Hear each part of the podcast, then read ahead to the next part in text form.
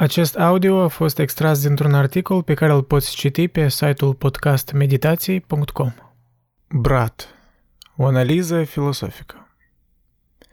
Brat, sau Fratele, e un film considerat astăzi legendar în cinematografia rusă și post-sovietică. E o ecranizare crudă și realistică a Rusiei anilor 90, dar mai mult ca atât, e un comentariu asupra tensiunii între natura umană și mediul înconjurător. Dacă atrage atenția, întrebarea implicită pusă de film e următoarea. În ce măsură mediul înconjurător determină comportamentul nostru? Și în ce măsură suntem noi personal responsabili? Regizorul Alexei Balabanov a reușit să captureze specificul generației tinere de după destrămarea Uniunii Sovietice, în care legea era aproape inexistentă și străzile erau pline de bandiți și gangsteri. Dar ar fi o greșeală și o subapreciere a lui Balabanov să privești acest film doar la suprafață, chiar dacă acea suprafață e destul de captivantă în sine. Cruzimea stilului de filmare are un efect fizic. Poți simți mirosul drumurilor umede și prăfuite, pământul scărilor lăsate în voia sorții, blocuri vechi post-sovietice, străduțe pline de gunoi, apartamente sumbre, cluburi de noapte alimentate cu droguri. Toată lumea este săracă, ori abia supraviețuiește. Chiar și gangsterii, care ai crede că ar avea niște avantaje de tipul celor din filmul Scarface, par să trăiască în condiții jalnice. Totuși, partea cea mai fascinantă pentru mine e tensiunea internă a protagonistului. Actorul Sergei Bădrov joacă rolul principal, un soldat pe nume Danila care tocmai a venit înapoi din armata din Cecenia și care este atras în activitățile bandițești ai fratelui său. Nu vedem niciodată un flashback despre ceea ce s-a întâmplat acolo și când a fost întrebat de alții din film ce a făcut în armată, el zâmbește și spune că era un funcționar în cartierul general. Însă odată ce vedem lipsa de frică și milă de care este capabil, este evident că minte. Acest om are o fire de fier. Inamicii săi gangsteri nu sunt potriviți pentru un bărbat cu disponibilitatea sa de a se pregăti și de a înfrunta moartea. Danila Bagrov, într-un anumit fel, e analogul rus al lui Hitman și totuși el are o fire diferită. Deciziile lui în film au o ambiguitate morală care nu-i direct comunicată. El nimerește în situația ca să-l ajute pe fratele său să elimine un concurent criminal, dar nici n-ai spune că se sfiază mult, totuși e și decizia lui. El nu ezitează și pare să fie calm în situații tensionate. Dar nu o face din propriul interes, o face deoarece prețuiește relația cu fratele său. Și situația e așa că e nevoit să omoare alți gangsteri. Asta e perspectivă, una plauzibilă. Dar altă perspectivă ar fi, el deja era așa chiar când a venit din armată și era doar o chestiune de timp înainte ca el să se bage în scheme criminale. Era natura lui, de care nu putea scăpa.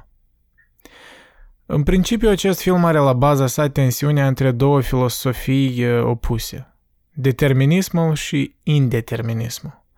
Acum și explic.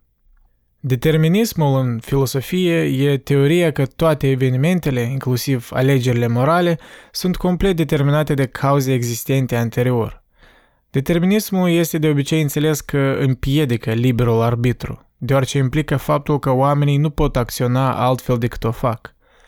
Teoria susține că universul este complet rațional, deoarece cunoașterea completă a oricărei situații date asigură că este posibilă și cunoașterea neîntreruptă a viitorului său.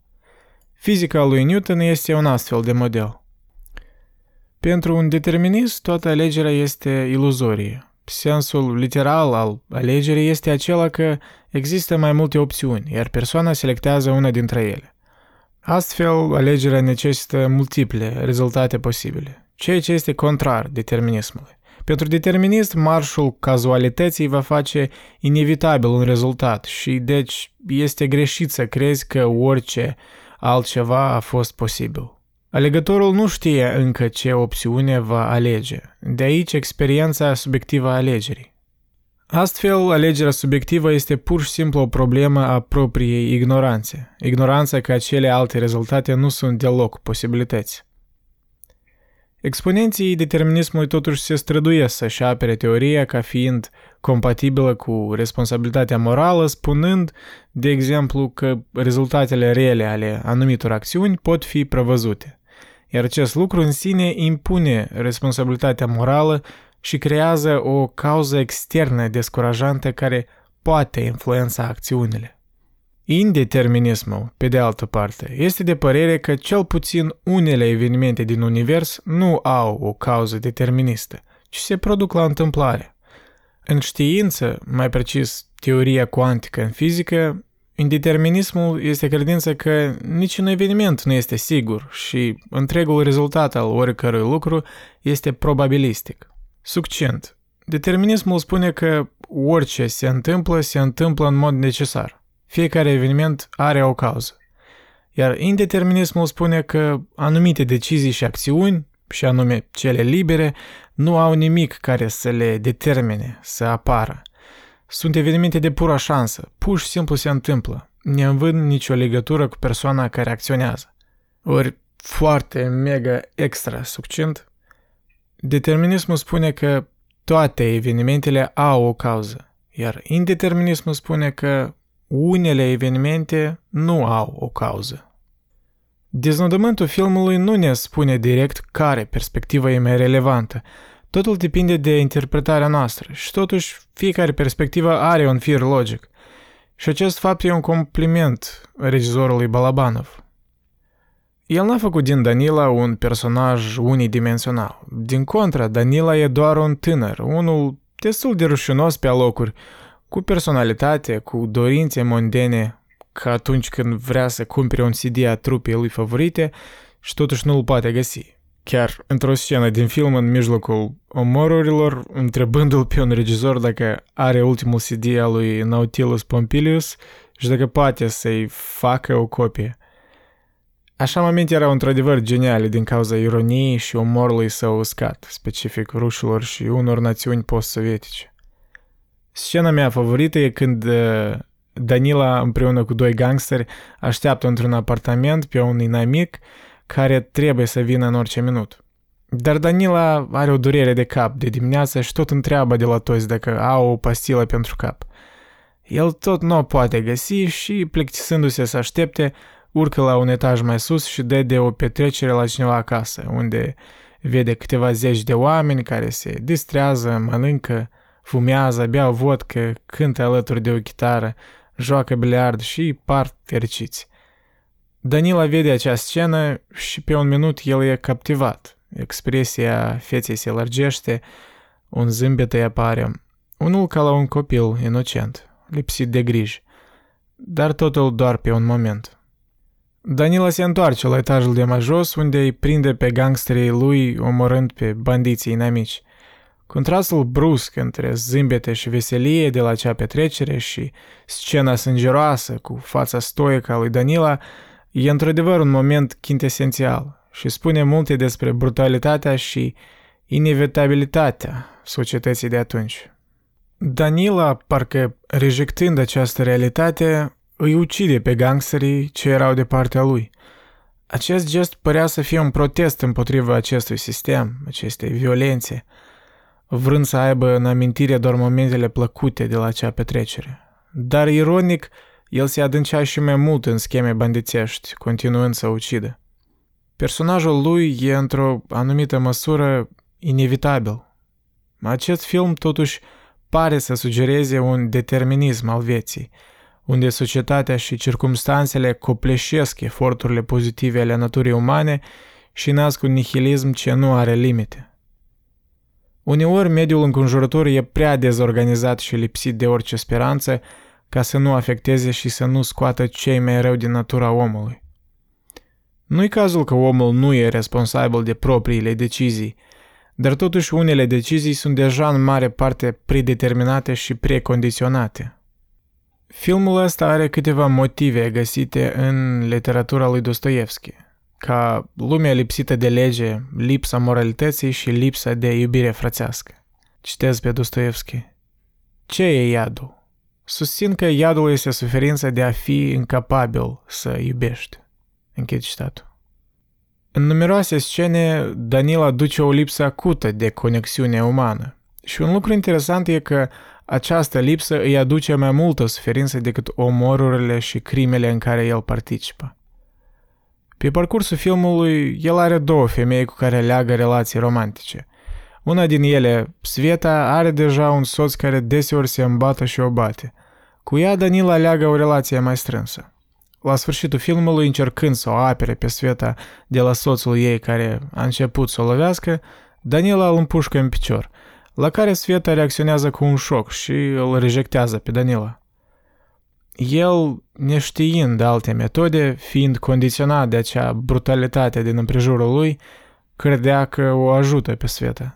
Altă femeie poreclită, Kat, era o tânără care îmbla pe la petreceri și în principiu îi voia de la Danila doar bani pentru droguri. Deși ei n-aveau o relație strânsă, spre sfârșitul filmului Danila îi face o vizită, anunțând-o că pleacă în Moscova și așteptându-se la o oarecare afecțiune. Ea însă îi răspunde cu o indiferență totală. Acel moment probabil era pragul final de care Danila trebuia să treacă ca să înțeleagă că lumea e indiferentă de el, parcă confirmându-i deja credințele și determinându-l să uite de încercările sincere de a se conecta cu cineva. Danila cel tânăr, pasionat de muzică, dornic de dragoste, e mort. Danila ucigașul continuă să trăiască. Dar avea el de ales cu adevărat? Cât de mult era totuși responsabil? Ca să încerc să răspund la aceste întrebări, o să mă reîntorc la filosofie. Poate că cel mai înțelept mod de a naviga în dezbaterea dintre liberul arbitru și determinism a fost elaborat de filosofii antici romani ai școlii stoice. Acești stoici au propus să ne vedem ca întotdeauna plutind între două stări, una liberă și una determinată. Și au inventat o imagine puternică pentru a evoca condiția noastră de creaturi capabile să efectueze o mare schimbare și totuși niciodată departe de a fi supuse unor circumstanțe externe puternice. Suntem, au spus ei, ca niște câini care au fost legați de o căruță imprevizibilă, căruța reprezentând viața și factorii externi. Cureaua noastră este suficient de lungă pentru a ne oferi un anumit nivel de libertate, dar nu este suficient de lungă pentru a ne permite să ne rătăcim oriunde ne-am dori. Un câine speră în mod firesc să meargă unde dorește, au spus stoicii. Dar dacă nu-i posibil, atunci este mai bine ca animalul să fie trotonit în spatele căruței decât să fie târât și sugrumat de aceasta. A reflecta că noi nu suntem niciodată fără curea în jurul gâtului poate contribui la reducerea violenței protestului nostru împotriva evenimentelor care se îndepărtează de intențiile noastre. Poate suna ca o rețetă a pasivității, dar așa cum insistă stoicii, uneori suntem justificați când acceptăm ceva ca necesar, chiar atunci când nu este. La fel ca și când ne revoltăm atunci când ceva este necesar. Frate este o imagine realistă și sumbră a Rusiei postcomuniste, înainte de ascensiunea lui Putin la putere. Timpurile disperate scot de obicei cel mai rău din oameni, iar Rusia la începutul anilor 90 nu e o excepție. Structura comunistă rigidă s-a prăbușit și nimic nu a înlocuit-o de ceva vreme. Vacuumul s-a umplut de gangsteri și hoți de tot felul. Acesta este momentul în care tânărul Danila vine la Sankt Petersburg pentru a-și găsi averea. El are un cod de moralitate răsucit și, cel puțin la început, îi ucide doar pe cei răi. Sângerările din viața oamenilor obișnuiți în acele vremuri grele sunt sfâșietoare și acest film este genial în această privință. Acesta nu este o romantizare precum Pulp Fiction, acesta este o felie de oroare din viața reală. Deși la suprafață acest film pare să fie plin de violență lipsită de sens, căutarea lui Danila a identității, care oglindește pe cea a Rusiei, solicită o imagine onestă a vieții grele a perioadei de atunci.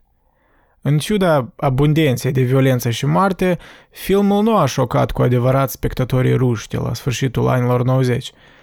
desensibilizați de cantitatea enormă de moarte, crimă și violență la televizor din acea vreme, termenul cernuhă, de exemplu, un slang popular creat în Rusia la sfârșitul anilor 1980, înseamnă literalmente întuneric, în raport cu artele și mass media din acel timp.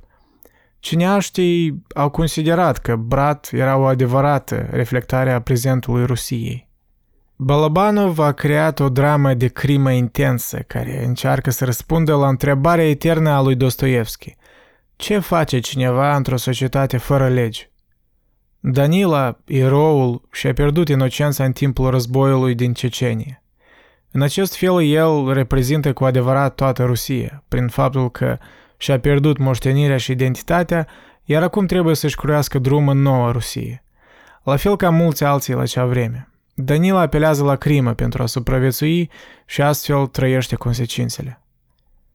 În cuvintele cânticului de la sfârșitul filmului, «Я даже знаю, как болит, у зверя в груди.